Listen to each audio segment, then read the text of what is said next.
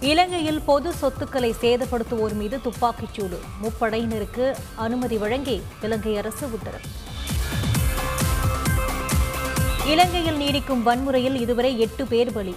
சிங்கராஜா வனப்பகுதியில் ராஜபக்சேவுக்கு சொந்தமான ஆடம்பர சுற்றுலா விடுதிக்கு தீ.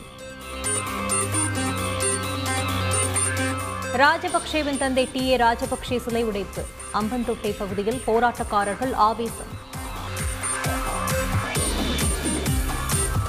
வன்முறையை கைவிடுமாறு இலங்கை அதிபர் கோத்தேபேர ராஜபக்சே வலியுறுத்தல். அரசியல் நிலைத்தன்மை பொருளாதார மீட்சிக்கு முயற்சிப்பதாகவும் உறுதி. இலங்கை தலைவர்கள் இந்தியாவிற்கு தப்பியதாக வெளியான தகவல்கள் பொய்யானவை. கொழும்புவில் உள்ள இந்திய தூதரகம் மறுப்பு.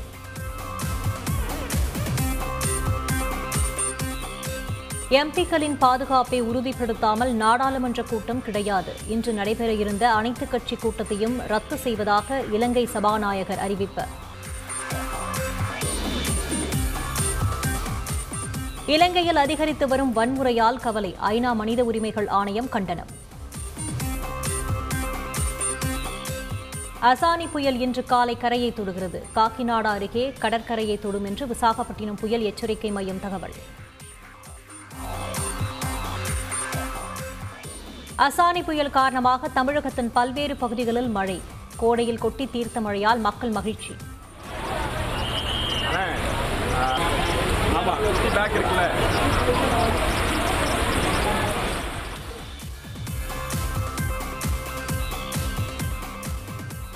சட்டப்பேரவை நாகரிகமாக நடந்துள்ளது எதிர்க்கட்சிகளை பாராட்ட கடமைப்பட்டு உள்ளேன். தேதி குறிப்பிடாமல் அவையை ஒத்திவைத்த சபாநாயகர் அப்பாவு உருக்கம். கொடநாடு வழக்கில் சயானிடம் இரண்டாவது நாளாக விசாரணை. இரண்டு நாட்களில் மொத்தம் பனிரெண்டு மணி நேரம் விசாரணை நடைபெற்றது.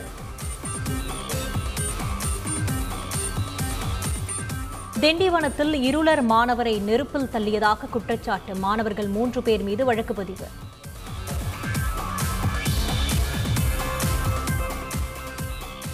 தென்காசி முதியவர் கொலை வழக்கில் திடீர் திருப்பம். சொத்துக்காக கூலிப்படையை ஏவிக் கொன்ற மகள் மருமகன் உட்பட நான்கு பேர் கைது. தொழில் நிறுவனங்களுக்கு தேவையான உள்கட்டமைப்புகளை ஏற்படுத்த தனி கவனம். மாநில அரசுகளுக்கு மத்திய நிதியமைச்சர் நிர்மலா சீதாராமன் அறிவுறுத்தல். இளையராஜா குறித்து இவி கே எஸ் இளங்கோவன் கி. வீரமணி பேசிய விவகாரம். சென்னை மாவட்ட ஆட்சியர் காவல் ஆணையருக்கு தேசிய தாழ்த்தப்பட்டோர் ஆணையம் நோட்டீஸ். வெகு விமர்சையாக தொடங்கியது திருச்சூர் பூரம் திருவிழா.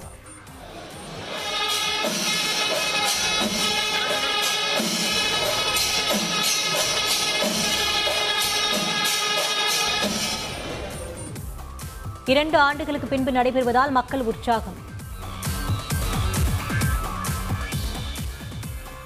ஆந்திராவில் செம்மரக் கடத்தலில் ஈடுபட்டதாக ஏழு தமிழர்கள் கைது. மூன்று கோடி ரூபாய் மதிப்பிலான செம்மரக்கட்டைகள் பறிமுதல். உக்ரைனுக்கு தாராளமாக ஆயுதம் வழங்கும் வகையில் சட்டம். அமெரிக்க அதிபர் ஜோ பைடன் கையெழுத்திட்டார். ஐபிஎல் போட்டியில் குஜராத் அணி வெற்றி. லக்னோ அணியை அறுபத்தி இரண்டு ரன் வித்தியாசத்தில் வீழ்த்தியது.